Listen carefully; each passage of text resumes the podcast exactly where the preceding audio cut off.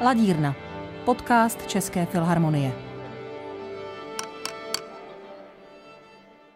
Rty němé mluvit učila jsem polipků svých něhou, však naděje své slovo nejhlubší jsem zamlčela před nimi. Dvojverší Otokara Březiny otevřelo ladírnu. Stejné verše ale otevírají partituru epilogu. Poslední symfonické kompozice Josefa Suka, kterou Česká filharmonie v nastudování Jakuba Hruši uvede na koncertech od 20. do 22. ledna v Rudolfínu. V ladírně teď vítám Jonáše Hájka. Ahoj Borisy. Ahoj Jonáši. Jonáš je muzikolog, básník a také editor nového materiálu Epilogu, ze kterého bude Česká filharmonie hrát. Zdravím tě Jonáši a díky, že jsi přišel. Rád. Všechny posluchačky a posluchače zdraví také průvodce ladírnou Boris Klepal. Jonáši, když jsme spolu před asi rokem a půl mluvili o Sukovi, tak si mimo jiné říkal, že bys epilog rád vypíchnul jako skladbu, které ještě hodně dlužíme a máme v ní co objevovat. Co jsi objevil, když jsi pracoval na notách pro Českou filharmonii? Začnu teda takovým um, prohlášením, že jsem skutečně přesvědčený, že eh, epilog je jedním z nejvýznamnějších děl české hudby. Tím bych začal, a to myslím úplně vážně, a to tyhle ty velkohubý prohlášení nějak moc nemám rád, ale o tom epilogu si to doopravdy myslím. A e, proč si to myslím, o tom se můžeme dlouho bavit nad partiturou, ale to bychom si v ní museli taky asi i říkat, ukazovat. Nejlepší je se přesvědčit o tom poslechem. Ale to jsem chtěl říct na začátek jako takový výkop. U nás v nakladatelství Berenreiter Praha, kde pracuju, kde jsem redaktorem, padlo rozhodnutí vlastně díky velkorysé nabídce České filharmonie, která to umožnila přesázet eh, provozovací materiál, který nebyl v úplně uspokojivém stavu. Eh, to znamená, my jsme měli z minulosti nasázené smyčcové party, tam už byl takový nějaký určitý eh, potenciál, nebo už jsme měli kus nasázený a šlo o to v uvozovkách jenom přesázet tedy harmonii, to znamená všechny ty ostatní party, dechové nástroje a bicí a tak dále. Ona to byla obrovská práce a i na těch smyčcových partech eh, se muselo ještě hodně opravovat a hodně pracovat, ale vlastně díky tomu, že šlo využít už to, co jsme měli nasázené z minulosti, tak se mohla, řekněme, postavit na nohy eh, celá nová partitura, která je, tak říkajíc, vedlejším produktem té potřeby mít nový materiál, z kterého by orchestr mohl hrát. A teď je potřeba říct, že to není e, nová kritická edice, jako u Azraela, kde jsem byl editorem, ale je to pouze přesázená stará tištěná partitura z roku 1939. A kreslil ji jistý Karel Štumpr, který na ní odvedl dost neuvěřitelnou práci.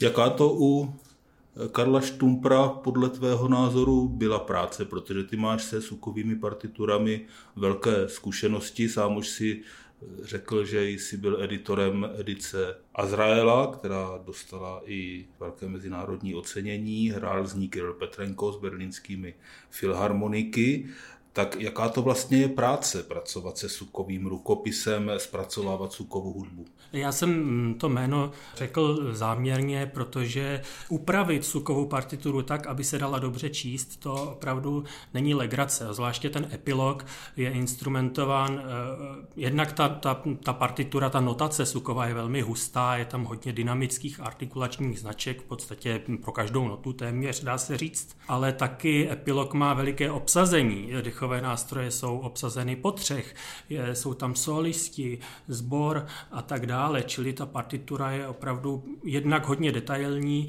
jednak e, velmi grandiozně instrumentovaná, takže stěsnat ji do nějakého formátu, tak aby se dala dobře číst, to je opravdu výkon. A tomu panu Kresličovi se to nějakým způsobem podařilo. Já nebudu zastírat, že ta partitura nová je, věřím, ty noty jsou tam správně, dokonce proti tomu starému vydání jsme opravili skrze nahlédnutí do autograf i řadu chyb, ale pořád ještě tam, to je asi paní Mutr, z vedlejší ladírny nám sem přeznívá Anne Sophie Mutr, která cvičí na svůj večerní koncert, ale my budeme pokračovat a myslím si, že Brahmsův koncert bude pěkným backgroundem pro rozhovor o Josefu Sukově. Můžeme klidně pokračovat. No, no to by se určitě Sukově líbilo. Abych to dopověděl s tou partiturou. Zkrátka, ona je tak veliká, že ani na náš maximální formát, který naše půjčovna obvykle teda eh, vyrábí, se musela osnova dost zmenšit. Vlastně její základní velikost je 3,5 mm a pokud bychom v budoucnu někdy eh, tu partituru měli eventuálně vydat, tak bych asi myslel na to, že by se měl použít nějaký úplně zvláštní formát, aby se to dalo vertikálně provzdušnit. Zkrátka, eh, ta partitura tak, jak je, by měla být obsahově jakž tak v pořádku, udělali jsme maximum, ale je strašně malá. Já musím říct, že když jsem měl možnost do té partitury nahlédnout, tak mě zaujalo nejen množství těch interpretačních pokynů, které si už zmiňoval, ale také jejich neobyčejná jemnost.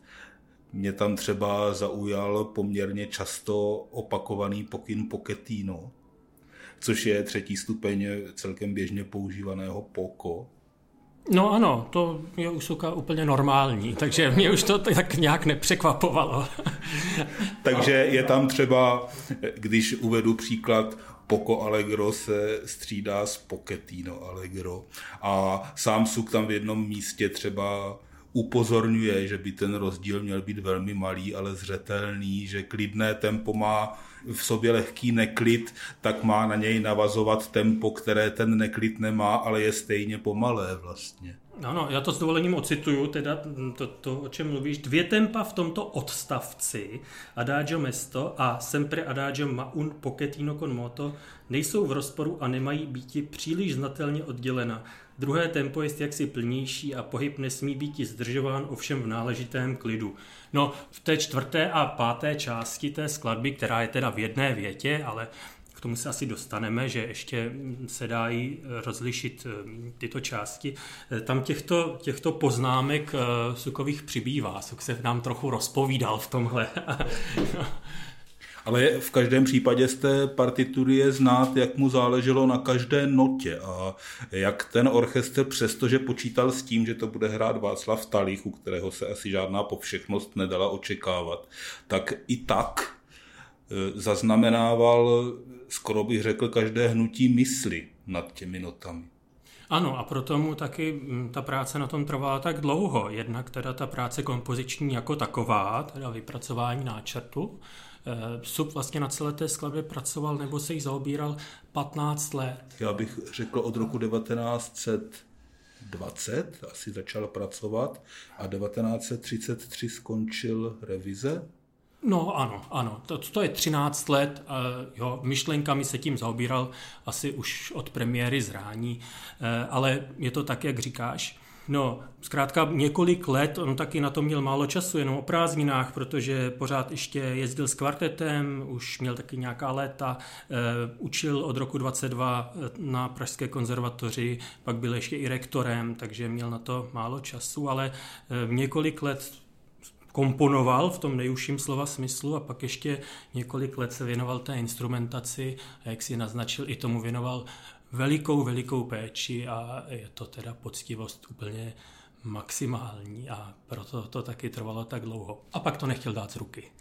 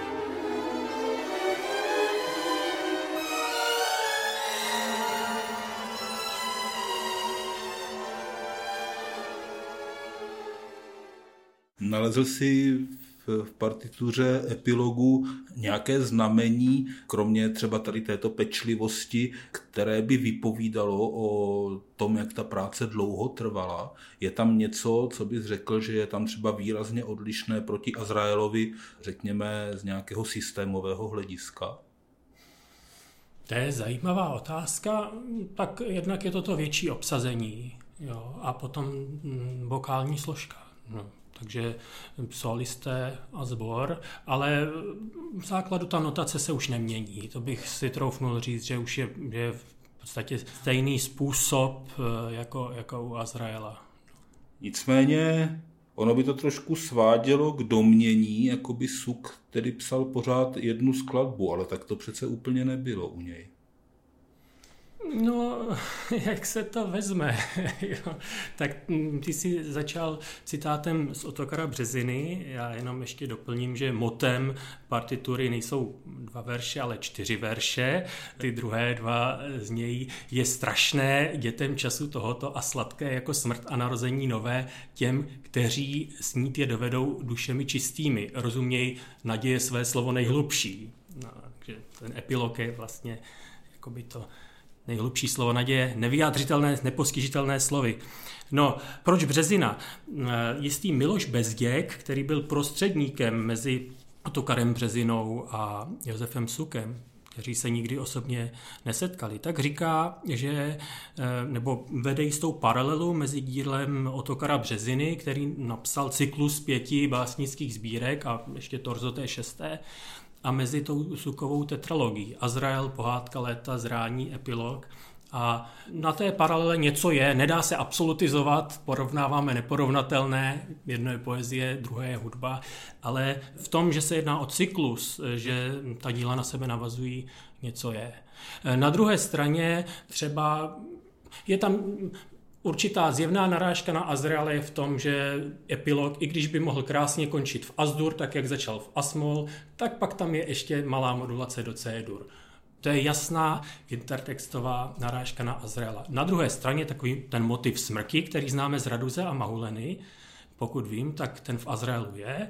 V pohádce léta jak si se vyhlazuje teda ta, do těch čistých kvart.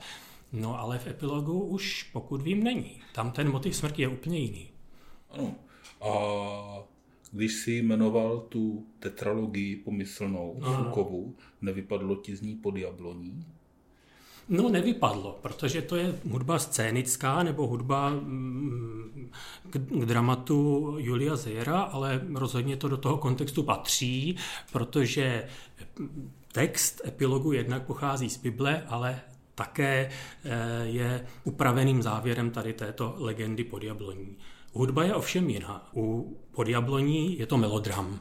Ano, eh, podjabloní je scénická hudba nebo melodram na Zejerův text, ale jak si sám říkal, Zejerův text, vlastně závěr dramatické legendy pod Jabloní je použitý právě pro závěr epilogu a Suk tam eh, dochází k jakémsi úplně jinému závěru než ke smrti. Eh, no, to by bylo potřeba si trochu rozebrat. Možná bych začal odtud, že mm, po úspěchu mm, Raduze a Mahuleny, eh, to byla první spolupráce Sukova se Zejerem, Zejer okamžitě chtěl, aby, aby Suk napsal hudbu i tady eh, k, tomu, k této vznikající legendě nebo k tomuto dramatu eh, pod Jabloní a Sukovi to zpočátku moc nevonilo, jemu se do toho nechtělo, protože to už byl takový ten pozdní zajer, eh, katolický, jo, náboženský mysticismus, sbory andělů a tak. A, a tady vidíme, jak ten Suk taky není nějak monolitní, že jo, tehdy, mu, tehdy byl ještě docela mladý a moc mu to neříkalo a přesvědčilo ho vlastně až to až ta druhá část, kde ho přesvědčila tím líčením té manželské idyly těch hrdinů, Živana a Danice. Ne? Čili toho získalo a ejhle o nějakých 20 eh, až 30 let později tady toto dílo, které vlastně zpočátku vůbec nechtěl k němu komponovat hudbu, tak eh, z něj udělá své životní krédo. To je vlastně dost zajímavé, protože Suk na jedné straně komponuje svoje životní krédo, ale na druhé straně ho vyslovuje v době, kdy se zdá být jakoby úplně už mimo tehdejší umělecký život. No, to bych neřekl. Tak ono to tak může možná působit, protože máme takovou představu, že to komponoval v ústraní těch Křečovic, ale víme teda, že jako koncertní umělec a pedagog a rektor tak byl veřejně velice činný a asi i jaksi viditelný. No. To rozhodně ano, to já neříkám, že Suk sám žil mimo tento život, hmm. ale to dílo, když se na něj člověk podívá zpětně, eh, na to, jak eh, adoruje ducha věčné lásky ano. na konci a říká to v roce 1933, to znamená už po velké hospodářské krizi, v době, kdy už Jaroslav Ježek, což byl Sukův žák, komponuje pro osvobozené divadlo, ale Suk také musel znát jeho klavírní koncert, kterým absolvoval a který hrála Česká filharmonie s Václavem Holzknechtem u klavíru a který evidentně čerpal z dobového neoklasicismu ze Stravinského, z věcnosti pařížské šestky a z Erika Satýho a konec konců zřejmě i z Bennyho Goodmana. Tak z tohoto hlediska ten epilog působí skutečně jako něco, co si žilo, řekl bych, svým vlastním a strašně intimním a interním životem. No, tak nějak jako kdyby bylo psáno pro věčnost. To, to si řekl přesně. Jsou jistě eh, ve 20. letech, jak na koncertech, tak jako pedagog se s novými eh, skladebnými směry setkával a věřím, že uměl i podporovat a i jim porozumět. Ale zůstal věrný sám sobě, svému stylu, své kompoziční práci.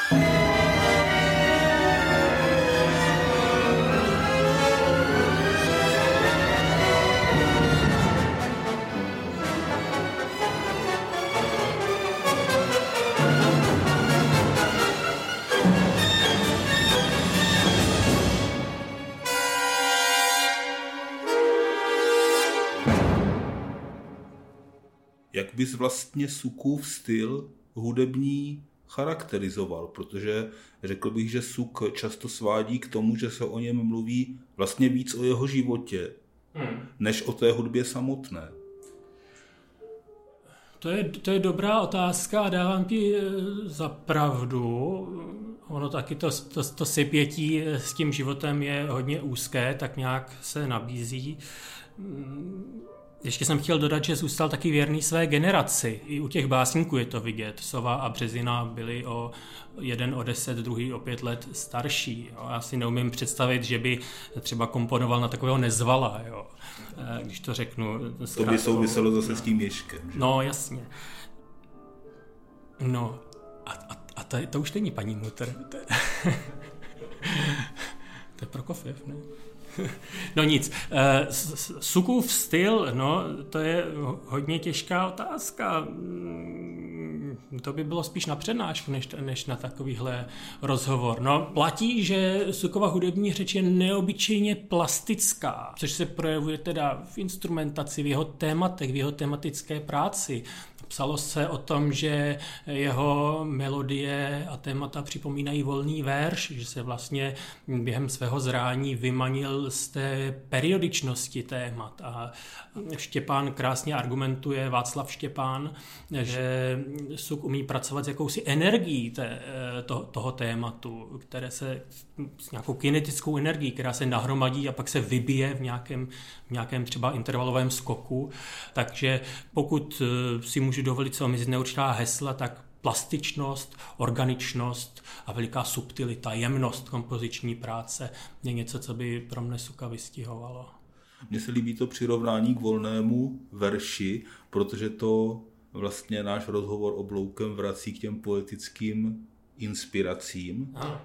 Myslíš, že by se dalo najít přímo něco formálně souvisejícího mezi Březinou a Sukem?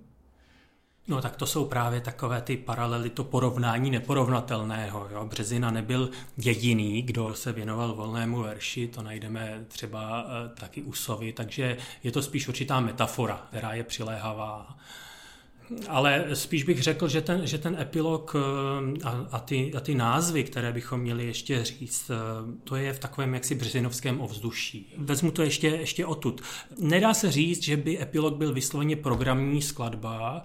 Eh, Suk to dělával tak, byla z jeho zvláštní praxe, že ta velká díla před premiérou přehrál svým přátelům a ústně jim přitom dodal jakýsi komentář, který oni potom zaznamenali, ale měli ho i veřejně šířit před premiérou pro snadnější porozumění. Čili je v tom jakási zvláštní zdrženlivost, jakási zvláštní distanc. Ten program nebo rozbor díla, jako v případě pohádky léta Karel Hofmeister, formuloval někdo jiný, je to jednak rozbor a zároveň částečně program, který Suk tak trochu dodal skrze toho, toho kterého přítele. No a tady skrze Jana Miroslava Květa v případě epilogu máme označení pěti částí, které teda všechny na sebe navazují a taká.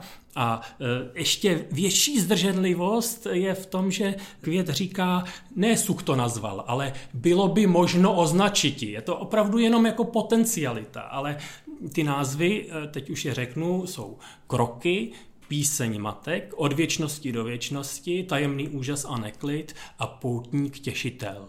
A poutník těšitel to je tedy ten upravený zejer, že ten závěr té legendy, legendy pod jabloní. A chci tím říct, vlastně to beru vždycky trochu ze široka, protože těch informací je opravdu hodně a no, jakoby všechny jsou důležité. Tady tyto názvy bych řekl, nejsou vypůjčené z březiny, ale klidně by mohly u březiny se objevit. Jo?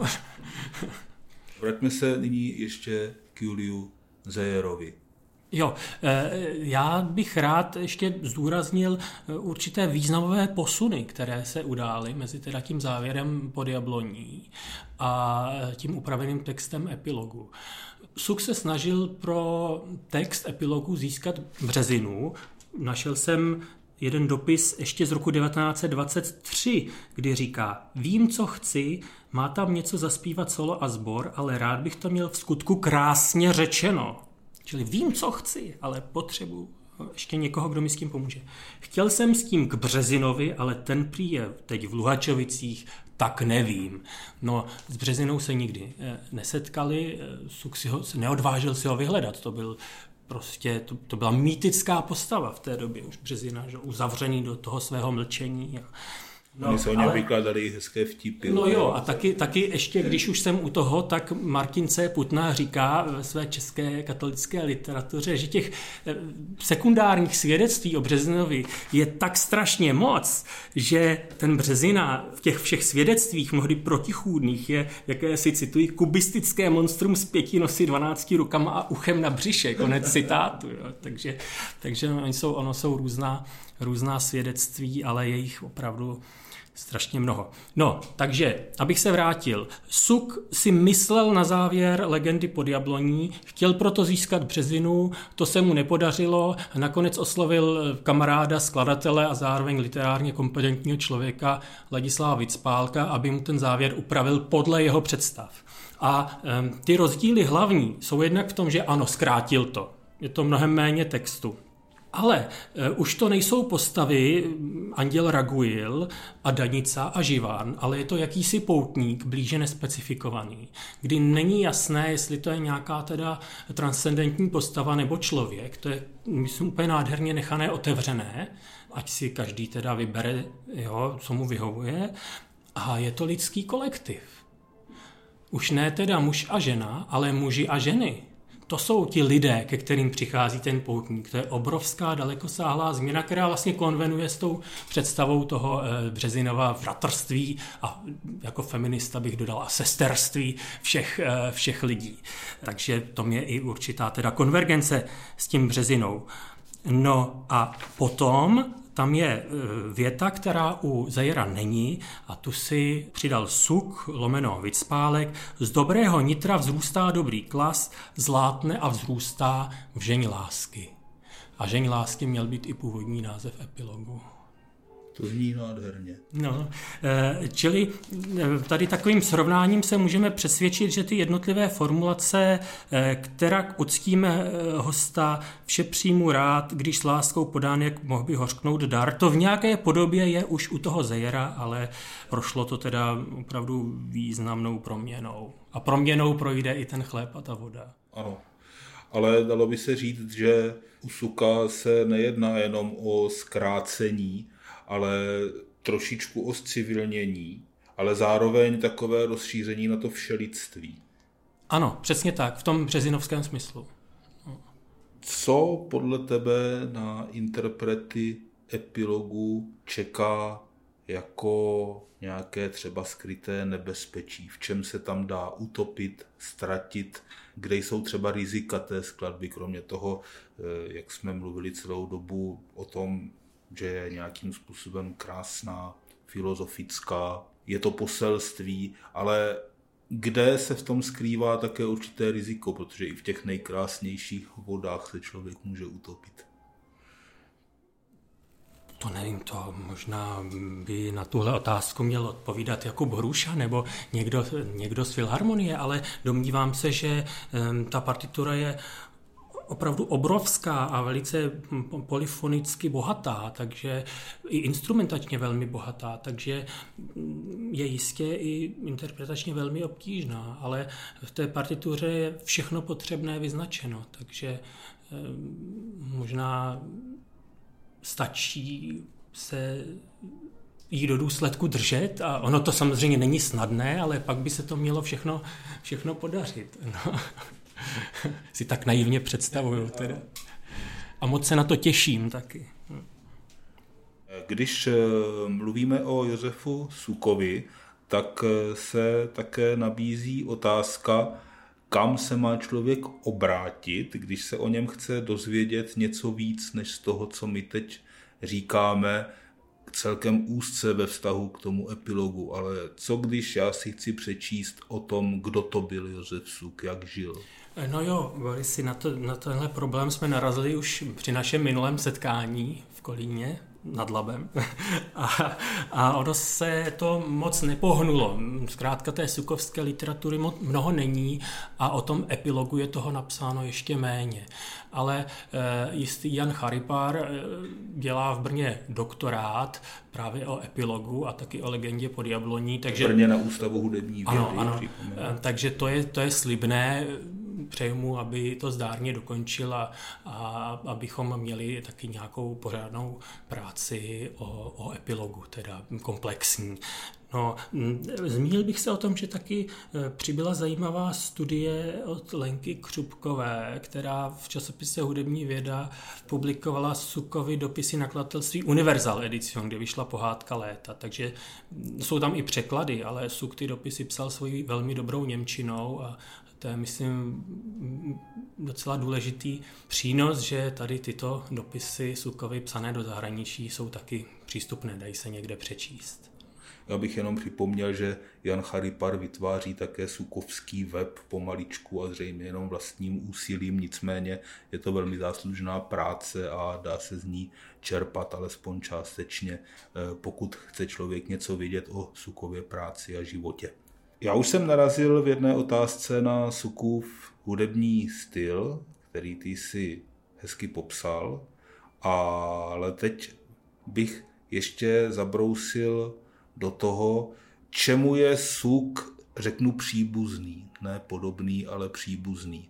Jaký typ posluchače, kdo by měl na suka zajít? Ten, kdo má rád Smetanu a Dvořáka, ten, kdo má rád Málera, ten, kdo má rád Prokofěva, No, myslím, že jsi odpověděl úspěšně. Tak uh, určitě ten, kdo má rád Málera, existuje takový termín Weltanschauung Symphonie, čili symfonie, která si zobrazuje, nahlíží celý svět, tak to platí pro Málera, to platí bez zbytku i pro epilog. A e, ten styl už je e, Dvořákovi samozřejmě vzdálen, ale určitá příbuznost, troufám si říct, tam taky zůstává. Takže kdo má rád Dvořáka, si myslím, že bude mít rád i, i Suka. No. A teď se ještě zeptám, pracoval jsi na Azraelovi, teď si e, vypracoval materiál pro epilog chystáš nějakou další sukovskou práci? No tak já bych byl hrozně rád, kdybych mohl udělat eh, celou tetralogii. No. to je samozřejmě ambiciozní, ale um, nevím, jestli to nezáleží jenom na mě, záleží na mnoha okolnostech, ale mám něco rozpracované. No a takový menší projekt, Eh, je, je album takových snadných klavírních skladeb a tanců, což je zároveň název eh, řady, eh, kterou vydává Berenreiter Kassel, snadné klavírní skladby a tance. Už tam vyšel Martinu a já bych chtěl udělat takovéhle menší album ze těch snadnějších klavírních skladeb. Jsou skutečně snadné? No tak dají se najít i snazší. Teda. Ano. je to not so difficult. tak to říká muzikolog a básník Jonáš Hájek, který byl hostem Ladírny. Díky Jonáši a zase někdy naslyšenou. Ahoj Boris, je nashledanou, děkuju. Velkou symfonickou kompozici Epilog od Josefa Suka, již jsme se dnes věnovali, uvede Česká filharmonie na koncertech od 20. do 22. ledna v Rudolfínu. Společně s ní je na programu koncert pro violončelo a orchestr E-moll od Edwarda Elgara. Na violončelo hraje Šekukané Mason, provedení řídí Jakub Hrůša. Rozhovorem nás provázela hudba epilogu v nahrávce České filharmonie a nechtěně také Anne Sofie Mutr a jiní hudebníci z okorních ladíren. Loučí se s vámi autor a průvodce naší ladírnou Boris Klepal.